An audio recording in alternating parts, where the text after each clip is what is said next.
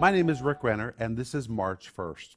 And our gem today is called No Other Foundation. Today we're going to focus on that word foundation from 1 Corinthians chapter 3 verse 11 where the apostle Paul writes and he says, "For other foundation can no man lay than that which is laid, which is Jesus Christ."